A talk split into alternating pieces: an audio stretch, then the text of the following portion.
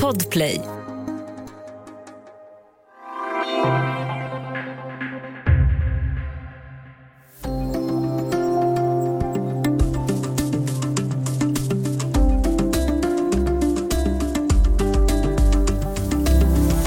På onsdag möts USAs och Rysslands presidenter Joe Biden och Vladimir Putin i Genève. Och en mer ansträngd relation än på länge överskuggar det här mötet. Vilken agenda har de båda med sig och går att dämpa friktionen mellan stormakterna? Välkommen till Studio DN. Jag heter Ylke Holago.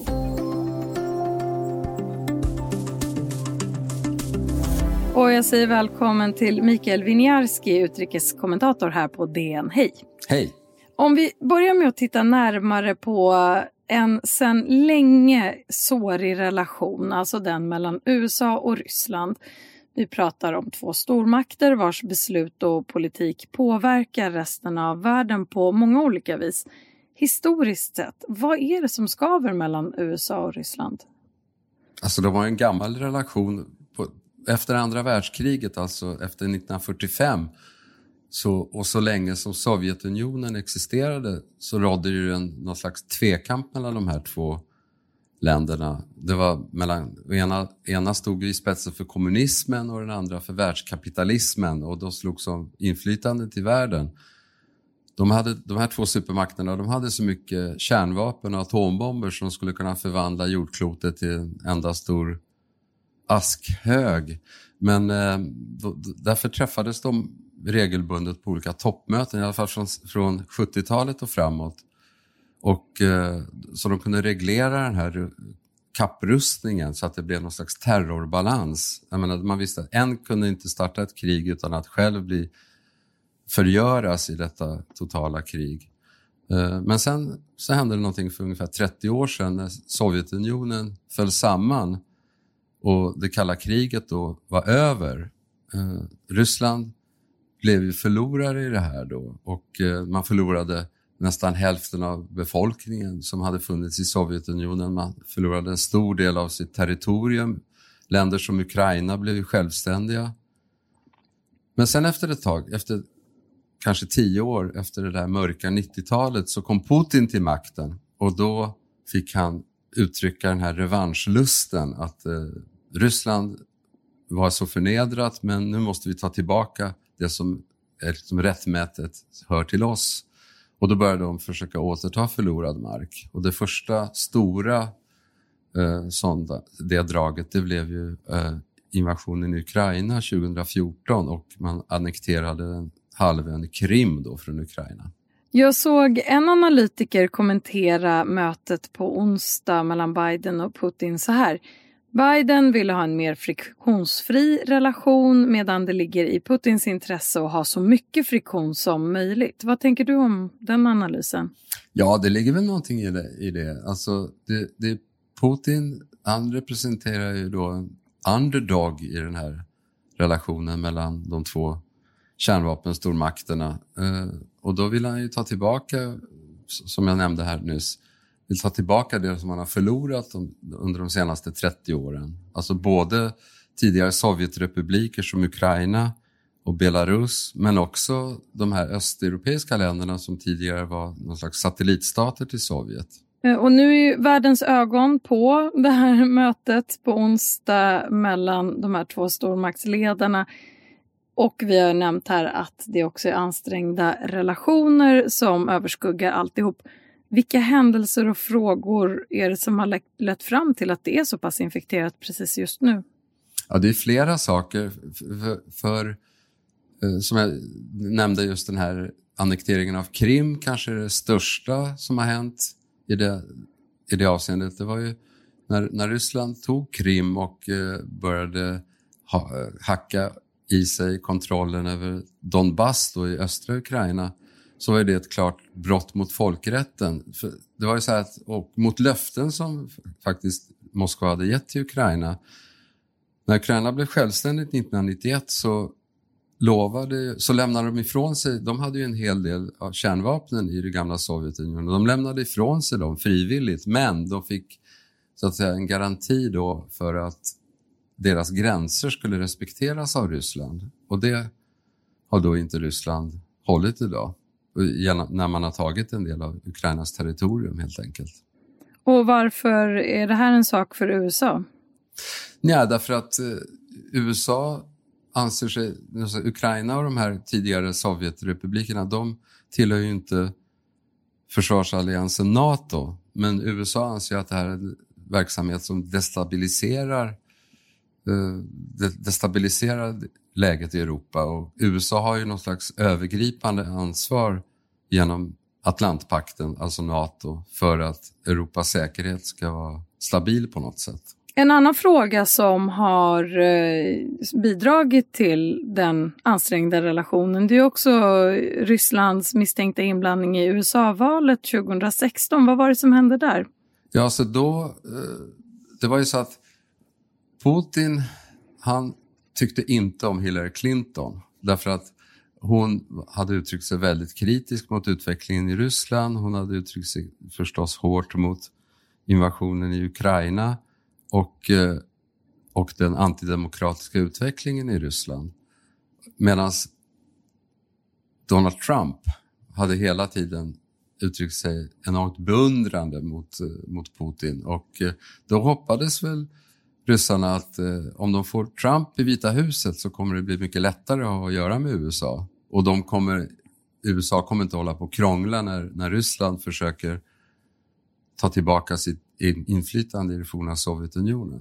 Och hur låter Rysslands kritik mot USA? Alltså, Ryssland anser att USA också har brutit olika löften och framförallt att man ägnar sig åt dubbelmoral. Till exempel så, framför, den stora kritiken är att USA har uppmuntrat en expansion av NATO österut och, och har tagit in forna öststater som Polen, Tjeckien och Ungern och, men även tidigare Sovjetrepubliker i Baltikum som medlemmar i NATO.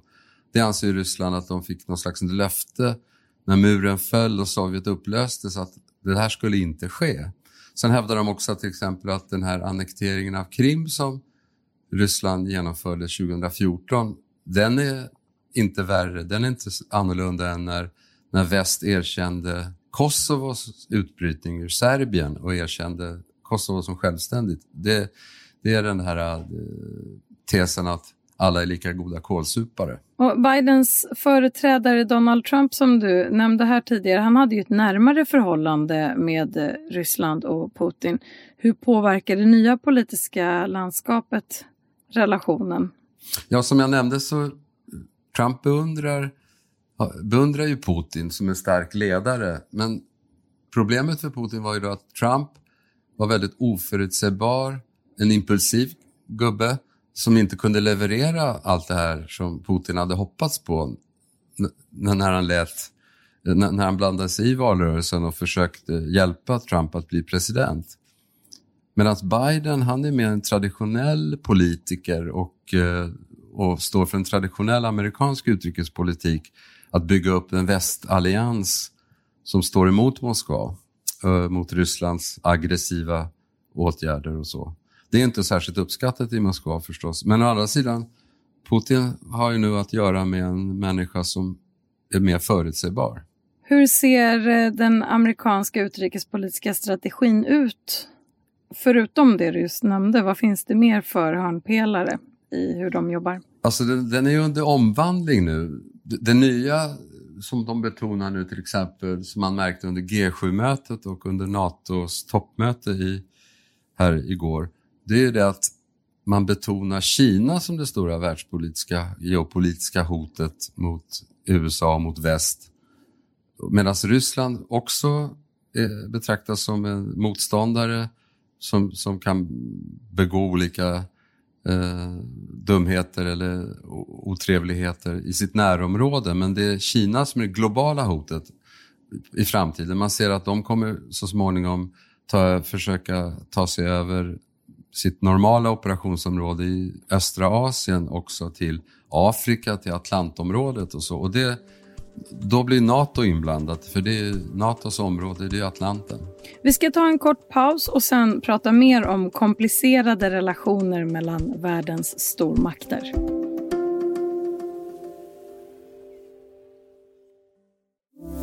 Most important thing dealing with foreign leaders in my experience, and I've dealt with an awful lot of them over my career, is just know the other guy. So you know Vladimir Putin. You think he's a killer? Mm-hmm. I do. So what price must he pay? The price he's going to pay, well, you'll see shortly. Ja, så där lät det alltså när Biden kallade Putin för mördare i ABC News i mars i år.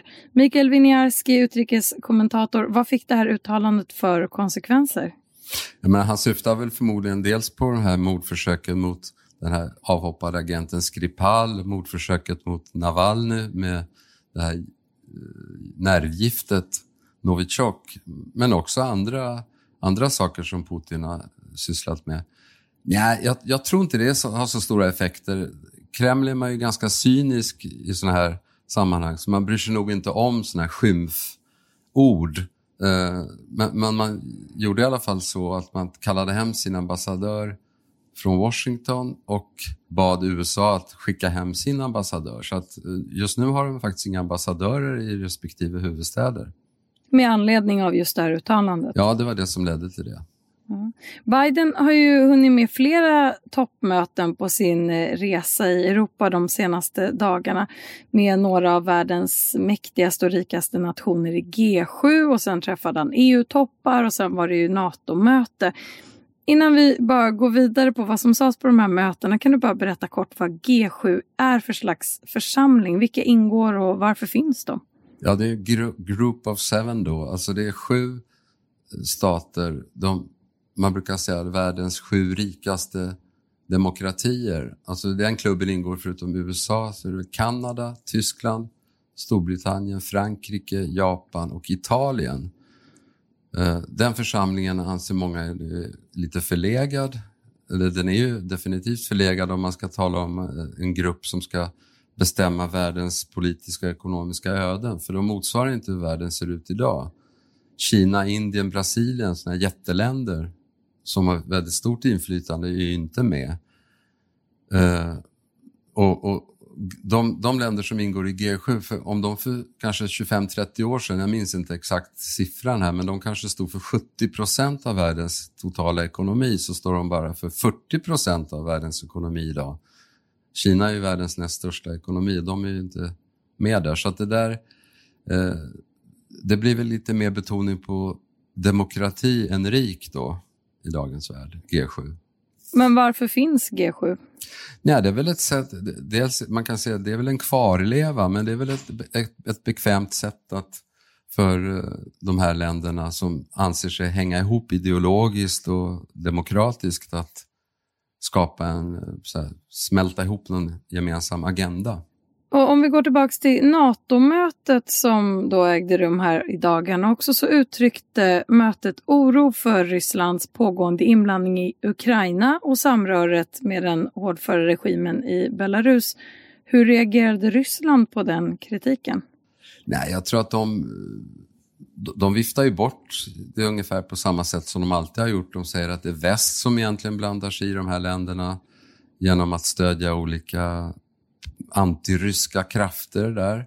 Och, eh, och, och, det är ett sätt att då mota bort Moskvas, Moskvas inflytande från de här områdena. Så det, det, det är inga, inga överraskningar där. Både NATO-mötet och G7 riktade ju också skarp kritik mot Kinas inflytande i världen. Du var inne på det här tidigare.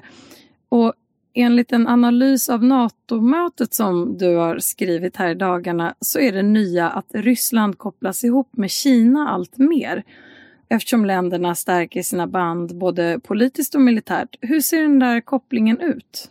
Ja, så de har ju...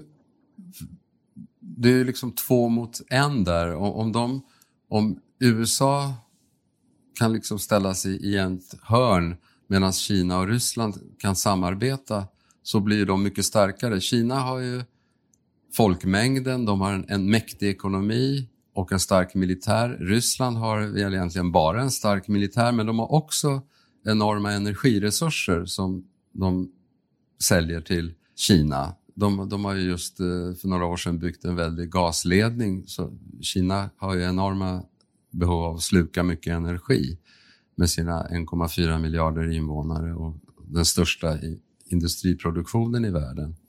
Eh, och sen har de ju också eh, haft gemensamma militära manövrer även i, i Europa. Och, och det oroar ju, det är det som oroar NATO, att kineser börjar etablera sig nära NATOs hjärta, liksom, då i Medelhavet eller i Atlanten. Vad betyder det att Kina och Ryssland stärker sin relation utöver de här exemplen du har gett här? De kan, nej, det kan innebära att de kan mota bort USA till exempel från Stilla havsområdet där också, också Ryssland har ju starka intressen där eh, i östra Sibirien. Och, men å andra sidan, det där är inte så enkelt och entydigt för även om de har USA som en gemensam motståndare så är de ju väldigt misstänksamma mot varandra inbördes också i Ryssland och Kina. Kina har ju ganska färska minnen av Ryssland som en eh, kolonialmakt eller ett imperium som försökte eh, hålla Kina under sin kontroll. Och, och Ryssland som är världens största land med en sjättedel av världens, jordens yta, eh, landyta, de, har ju, de är väldigt glest befolkade där borta i östra, sin östra del och i Sibirien. Medan Kina, som är väldigt folkrikt, trycker på med sin befolkning. Och det finns ju, I Moskva har man ju länge pratat om att man är orolig för att man kan förlora eh, sitt Fjärran Östern-område till att det hamnar under kinesisk kontroll. Så där är de ju också konkurrenter. Vad kommer hända i deras relation framöver då? Ja, det är väldigt svårt att säga. Jag tror att ett, ett tag till kommer de nog i huvudsak närma sig varandra. Men eh, på lite sikt så, det, det beror lite på. Jag menar, är, är Ryssland beredd att, med tanke på att Kina snart kommer bli världens största ekonomi och, och, och bli mäktigare och mäktigare militärt, bland annat med hjälp av ryska vapen i och för sig. Eh, men kommer Ryssland då i det läget att vilja vara någon lillebror till Kina? Det, de kanske inte har något val. En annan viktig stormakt i Mellanösternregionen det är ju Turkiet. Det är också ett NATO-land men där president Erdogan också odlar sin relation med Putin. Ett exempel på det här är ju att Turkiet till exempel har köpt ett ryskt luftförsvarssystem trots eh, USAs protester. Och Ryssland och Turkiet samarbetar också i kriget i Syrien där USA är på den andra flanken. Och Turkiets president Erdogan har också hunnit träffa Joe Biden i dagarna här. Vad kom det ut av det mötet som kan påverka träffen mellan Biden och Putin? Ja, man vet inte riktigt vad som kom ut. Alltså det, det lilla som jag har sett läcka ut från deras korta bilaterala möte, det är att eh, de inte kom, löste några av de här problemen. Alltså, det här, eh, när det gäller när det gäller luftvärnssystemet, där backar, har hittills Erdogan inte backat. Eh, och, och det är ju väldigt, väldigt pikant fråga eftersom eh, om, man, om han har ett ryskt luftvärnssystem i ett NATO-land så är det väldigt... Det, det, det, det, går inte riktigt ihop. Och sen är det det här med, Ryssland, med vad som händer i Syrien. Du sa att Ryssland och Turkiet samarbetar men de samarbetar ju delvis men å andra sidan så, slåss, så slår de ju också på olika sidor eftersom Turkiet stödjer de mer islamistiska grupperna där uppe i norr, nordöst, nordväst. Förlåt, Medan eh, ja, ryssarna helt och hållet står bakom Assad-regimen. Så att det, det där... De, jag förenklade lite för det är väldigt komplicerat, men tack för att du reder ut det här. men det, men det, det, är komplicerat.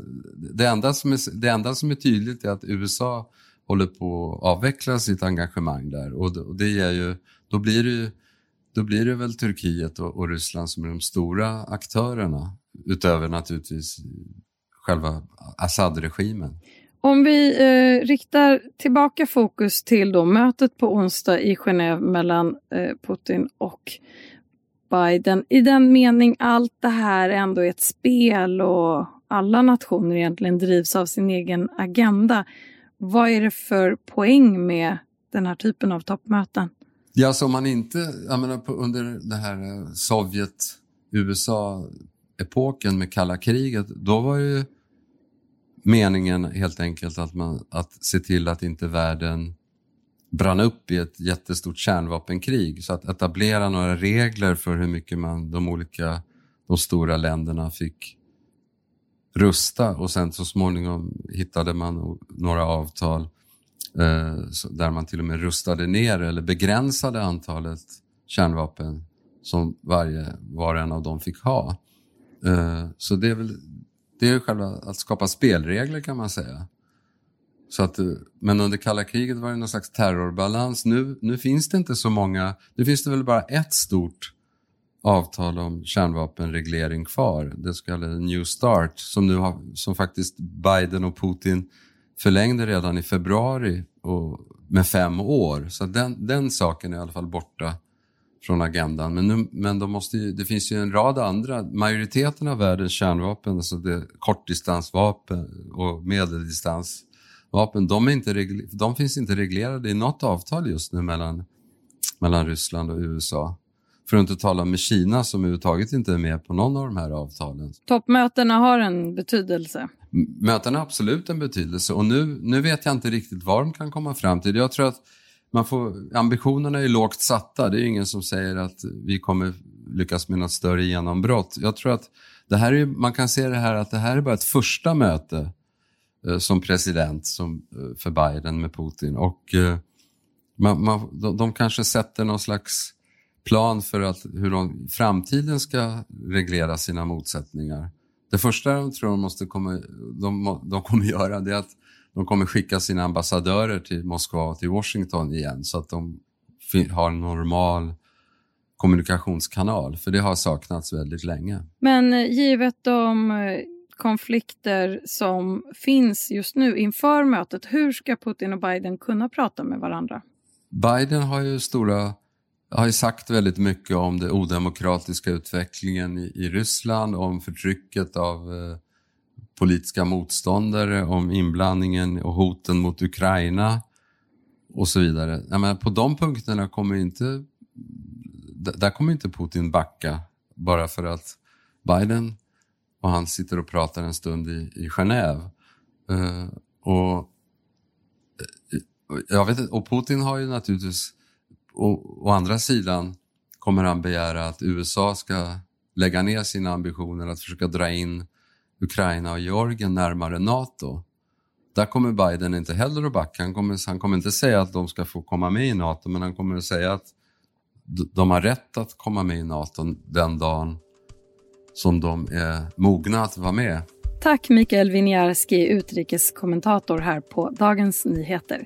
Studio DN görs för Podplay av producent Sabina Marmelakai, exekutiv producent Augustin Erba, teknik Oliver Bergman, Bauer Media. Och jag heter Ylky Holago.